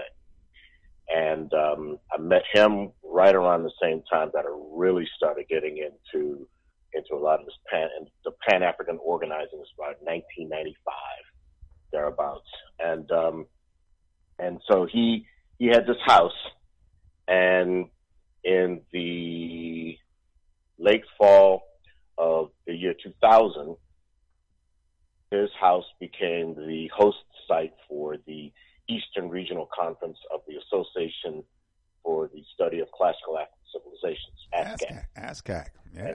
Yes. So mm-hmm. over those two days, I, I, I, I was a frustrated club DJ and I turned into a mobile DJ thereafter. So I had a sound system. So basically, I hooked up in the area of, of the building for sound. He had cleared out this one section of the house on the first floor, and it had room for about 40 or 50 people to sit in a little stage area, and he called it Garvey Hall. Okay, right. On. And so, yeah, so I hooked it up with Sal, and over three days, I got a chance to meet um, Dr. Um, Jacob Carruthers, uh, Dr. yeah. Asa Hilliard, yes, uh, Dr. Chinweizu, Dr. Leonard Jeffries, yes, Dr. Tony Browder, Baba Ankh Mi Ra, Ankmi and Ra. uh, Dr. wow. Dr. John Chissell. Um, Boy, at that time, they- those are the those are the heavyweights. Most of a lot of them are Yes. ancestors now. Those are Yes, beautiful yes. heavyweights, man. Yeah, they, and they just all came rolling on through there, and they would each ha- have something, something of, of great import to say. So that was November of, of 2000, Mm. and so he, he had the biggest red, black, and green flag I ever saw out in front of the house. I Right mean, it was it was glorious, Beautiful. and yet we had all these people from our community. Some of them were activists, and they made it a point to talk about how proud they were that this brother and his family had the courage Mhm. to place this house there and to and to have this this event there and to have their plans to build the school. Well, over a period of about I guess uh, ten, five to ten years, they had suffered at least ten to fifteen break-ins Mm. in their house. Mm. And the, the curious thing was that when those break-ins occurred, in almost every case, nothing was ever taken, which makes you think, okay, why did they break into the house? So the whole idea of black bag jobs, that sort of thing came up. November, December of 2001, after the string of break-ins, somebody sets the house on fire. And it, the house is pretty much is pretty much a total loss. They almost burned the house down around his dogs. He had a pair of Mm. he had a pair of Rottweilers, and at the time, Rott, those are those are some mean looking dogs. Yeah, they are. I- I've Yes, had- they are, brother. I've had a Rottweiler since then, so now I know I know what their real temperament is. and if they're socialized, then they're the sweetest dogs in the world. Just still defend your house. Yep. But if you don't know them, then you don't want to mess with them. So the house, the dogs managed to survive, um, and ultimately he he winds up moving out of the house. And and one of the reasons why he moved out is because well, number one, the house is barely salvageable Mm-hmm. would have been very expensive to salvage it. Now, someone has since moved in and re- remodeled it. But the other reason why he moved out of there was also the reason why he didn't hold any more of those kinds of conferences. After that fire took place, a number of the people who had come out and so proudly proclaimed that uh, this is a great thing that you and your family are doing. We admire your courage, blah, blah, blah. A lot of those same people ran away from him after the fire in his house. So on the one hand, you've got do I put this house up as a beacon for the people to follow? But then on the other hand, am I compromising the security of myself and my family in doing that? So he he ultimately took a look at that and said, okay, I can't continue to do this in in this way. He still gets involved in a lot of things, but not to the degree that he did before. And it was a combination of the issue of the inability to keep his family safe, and also when he paid that price, a lot of the people that he had done this for essentially failed to stand by him. I, I wrote a piece in a newsletter that I was writing at the time called Kuumba Report, and um, I criticized those of us in the community who had abandoned him after the fire. And I didn't call any names. I didn't call any names of individuals or organizations. I just talked about the behavior. And I caught flack from people because I because I, I, I challenged us to do better. Um, so there there are these there are those kinds of things. Also, when you're recruiting people for an organization, you put your organization out there in the hope that you will bring in members or organizers or supporters or champions or ambassadors or whatever. But sometimes the people you pull in, of course, we're all familiar with, with what happened during COINTELPRO. The FBI placed agents provocateurs in our organizations to destabilize them. AIM, Black Panther Party, Revolutionary Action Movement, on and on and on and on and on. And so there there is that issue that sometimes people will come into your organization, and I, I don't I don't call someone an agent if they come in and they are disruptive because sometimes they're just they're just somebody who just doesn't know how to organize. And I also don't call people agents because that was actually the tactic that the agents themselves used mm-hmm. to point the finger at someone who was not an agent, call them an agent, and then get their own people to take action against them, up mm-hmm. to and including summary execution. Mm. So, yeah. because of the fact that that got innocent people killed, I don't call someone an agent if they are a disruptive force. I will say the person may be an opportunist. I will say the person mm. is a disruptor. I will say that the person ain't got no business within earshot of what our organization is doing and that we need to be careful as far as who we bring in because some people have screws loose some people are have ulterior personal motives, and some people some people are just plain opportunists. Right. So right. You you, you got to deal with that. There's the security piece. Am I bringing in a disruptive element? Am I attracting the kind of attention that may bring my organization down before it has a chance to breathe? Versus, we've got to reach the people, especially if we're a grassroots organization. How do we do that? How do we get the people to organize if we're not out there? So it's it's a trade off, and I guess you just got to keep your your head on a swivel, keep your eyes open, and be vigilant. And that's and you're right. And but the bottom line is we must be visible. We must be mm-hmm. out there. We got to be out there. It, it, you know, yes, there's some agent provocateurs. Yes, there's some inner. Yes, there's going to be some some. Uh, uh, just in fact, there's a um, historical society in Milwaukee, and this brother has, you know, I love him. I love him for what he's done, the sacrifices that he has made, and there was vandalism at the historical society last week. Uh, mm. Some deranged Caucasian woman got her mm. on film. She's busting windows with bricks and whatever. Man, she's just busting windows. Uh, they believe that the, the destruction was about almost three thousand dollars worth of damage. You know. Wow. and she was at the Capitol. No, no, no, no. This is in Milwaukee at the Wisconsin at the Capitol. Yeah. but yeah, you know, and and and what I mentioned earlier about the mindset of Caucasians in this country, particularly those so-called right wing, mm-hmm. you know, Republican, Trump loving, MAGAs, the mindset of them, and and and the fact that we need to do what we must do to collectively bring our people together so we can we can organize and we can hopefully develop ourselves to get up out of this madness is going to be physically challenged. Mm-hmm. and that's a fact. Just like on, on, on, on the continent, it's going to be physically challenged. I mean, you know, I saw a piece where, you know, Muammar Gaddafi, and, and there was no better friend to Africa. I ain't saying sub Saharan Africa, I mean Africa, period. I don't deal with sub Saharan Africa. It's all Africa, it's all one. No better friend to Africa than Muammar Gaddafi, who was He willing. He was a top founder of the African Union at Yeah. the end. Yeah.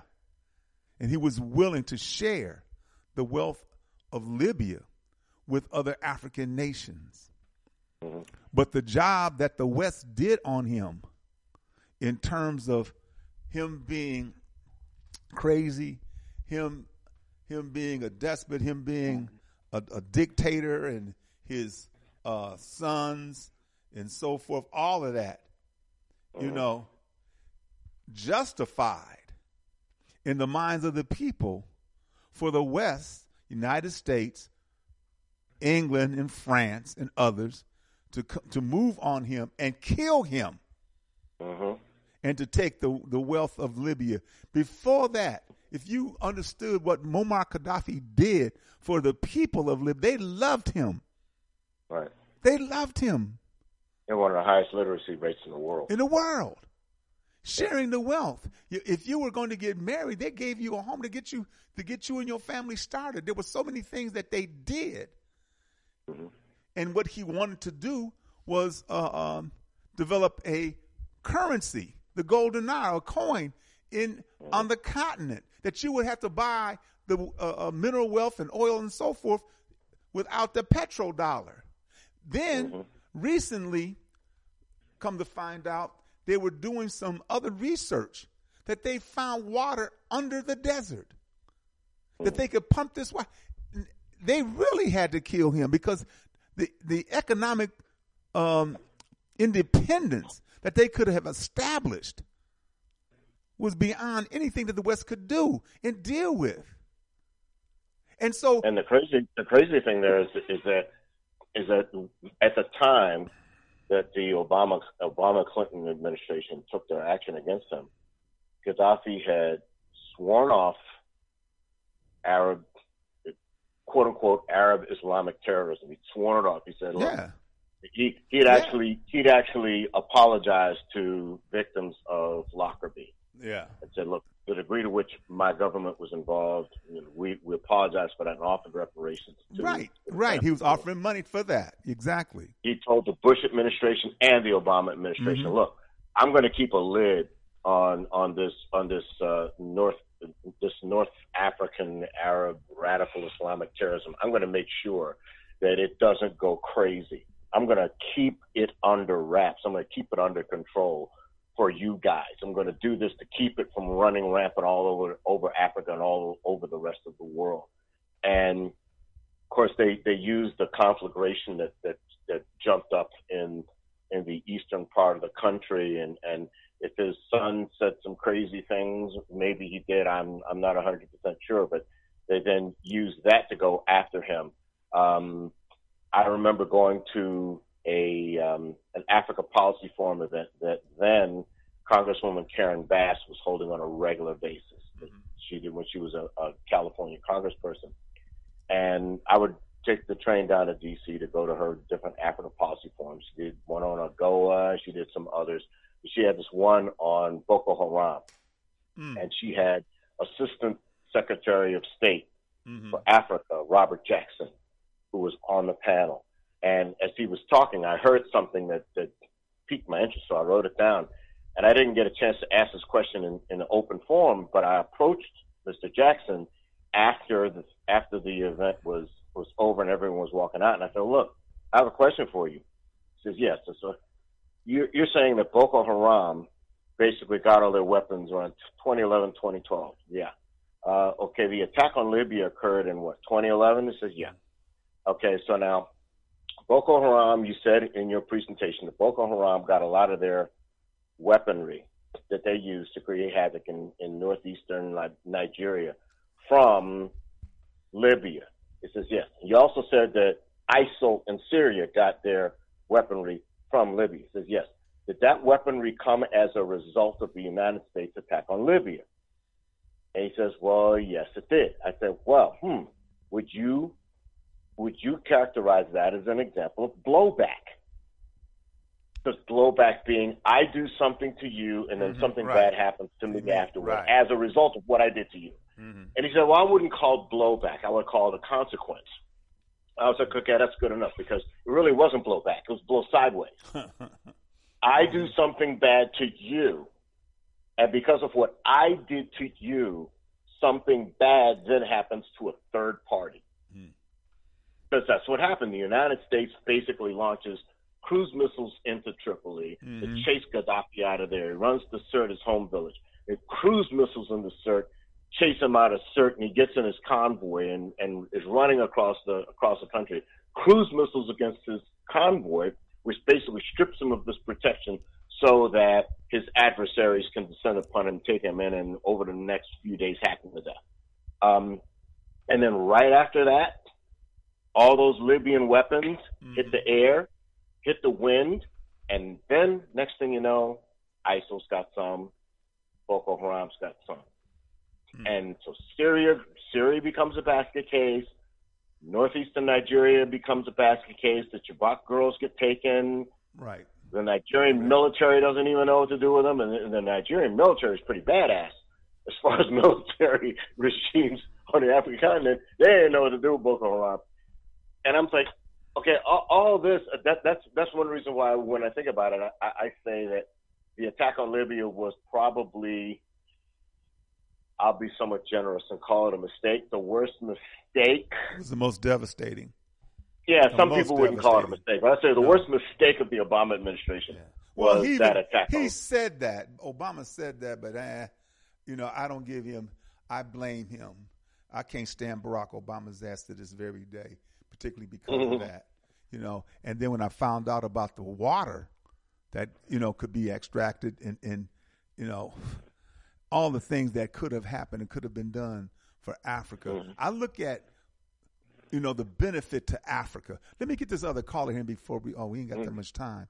Let me see if we can get her. Oh, in. I'm, I'm gonna shut up then. Okay, Sister Abby, are you there?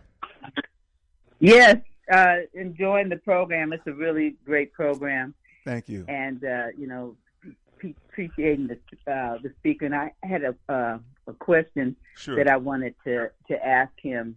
Uh, so far as what would what would be the recommendations for you know because we're going to the African continent, you know, with some other Africans too. But uh, it, so far as having the people want to embrace uh, you, uh, the Pan African movement and the principles we have, because there's lots of uh, Africans, uh, you know, on the continent that've been inflicted with the same type of uh, Europeanism. And so, you know, it's like uh, education process. So, uh, what what were some of the measures that you would think that to be employed to do that? Because we didn't want to, uh, you know, have because I, I guess it was people that went to Liberia. You know, people from the United States went to Liberia, and you know, and and there was problems that people thought that we would, you know, trying to go into that country and tell them what to do, and, and as if you know having a, uh, you know, a, a, a problem in that regard. You got something for oh, us? Oh, okay, you want me to chime Cliff? in on yeah. that? Yeah, please. Yeah, and you got to be quick because I'm out of. Yeah, you got to be quick because I'm kind of out of time. Brother. Go Okay. ahead. Oh, Well, well, okay. Oh, okay. I, I, I- I would say I would say the, the more we educate ourselves, the more we learn, the more we read, that'll help out a lot. Joining organizations that are truly working for the unification of African people. Pan African Federalist Movement is one such organization. It's one. Yeah, I'm saying the African people on the continent. What would what would you? Well, they PAFM what to do. PAFM is organizing not just African people in North America, Central America, Caribbean, South America, Right. but we also got all five regions of Africa. So Right. if you if you get involved with PAFM, you've got brothers from brothers and sisters from countries in Africa who are who are also working with it. We're not working to build the diaspora and then bring it into the African Union, for example, like another organization I mentioned. This Mhm. one is seeking to build the political organization of, of the African world, continent, Caribbean, Central America, greater diaspora, all at once. And so that Yeah. includes everybody. Yeah, so we're going. Okay, yeah, I'm, I'm part of that the, the organization too, and, and I was just you know speaking on that concrete. So All right. and I just want to give a shout out for for for, for Congress from the state of the world um, because I think the brothers that they do a lot of work, and I think it was uh, it was a great effort. You know, they're trying to bring great scholars around, and you get to Mhm. hear their stories. And so I, you know, I, I don't want to just criticize what they did. I mean, and we can. I, I want to salute the hard work that they did, and then we should work to make it better and, and bring in the ideas that we think um, would would make it better. Because I'm not sure what, what what was said that we, you know, if we, you know, brought in the ideas that that we shared, the criticisms of how it could be better. I should. Uh, okay. You know, yeah. So yeah, they're working, and we just work. I mean, because you could just go there. And I think we need to, you know, state specifically more, whatever it is. We'll work together to improve it. But I, I, I want to give an eye, eye to that great work that they did. Okay. All, Now, all of us are doing work, and, and all and all of us, all of us can find places where we can do what we do better. Right, and I think that they, that, yeah, and I think at that conference they were saying some of the, the good work that, that they did, and I think that that's giving some examples and you know uh, encouraging people to join those organizations, etc. But All right. All I right. say. All right, sister. Thank you, sister Bia. And brother, brother Cliff, we appreciate you, man. We appreciate the African Federalist Movement, Mama Nabantu, and all those who work with it, and, and brother Mstada, all those who work with it. And we're definitely trying to move in seven years from now to make that a reality. So we got our goal seven years. All That's right. right. That's That's right. That's good. Yeah, that's right. We're making it Yeah. happen. So, I all right. say, well, see, that's very specific. Yep. Hey. Okay, family. I appreciate you. Thank you so much. years from now. Yeah. To make that a reality. So, All right. brothers and sisters, we we end this program like we end all of our programs with the words of Stephen Biko. The most potent weapon in the hands of the oppressor is the minds of the oppressed. This program is dedicated and committed to helping to free the African mind, but not just the M I N D, but the M I N E, because under the feet of African people lies all of the resources that everybody wants, think they can't do without, and they surely hell don't want to pay for. Brothers and sisters, you have a blessed and wonderful day. Shem Hotep means go in peace. Asante Sana means thank you. Bibi Fahodie. Bibi Fahodie means our victorious destiny. Brothers and sisters, we will be victorious. You have a blessed and wonderful weekend. See you on Monday. Peace, family.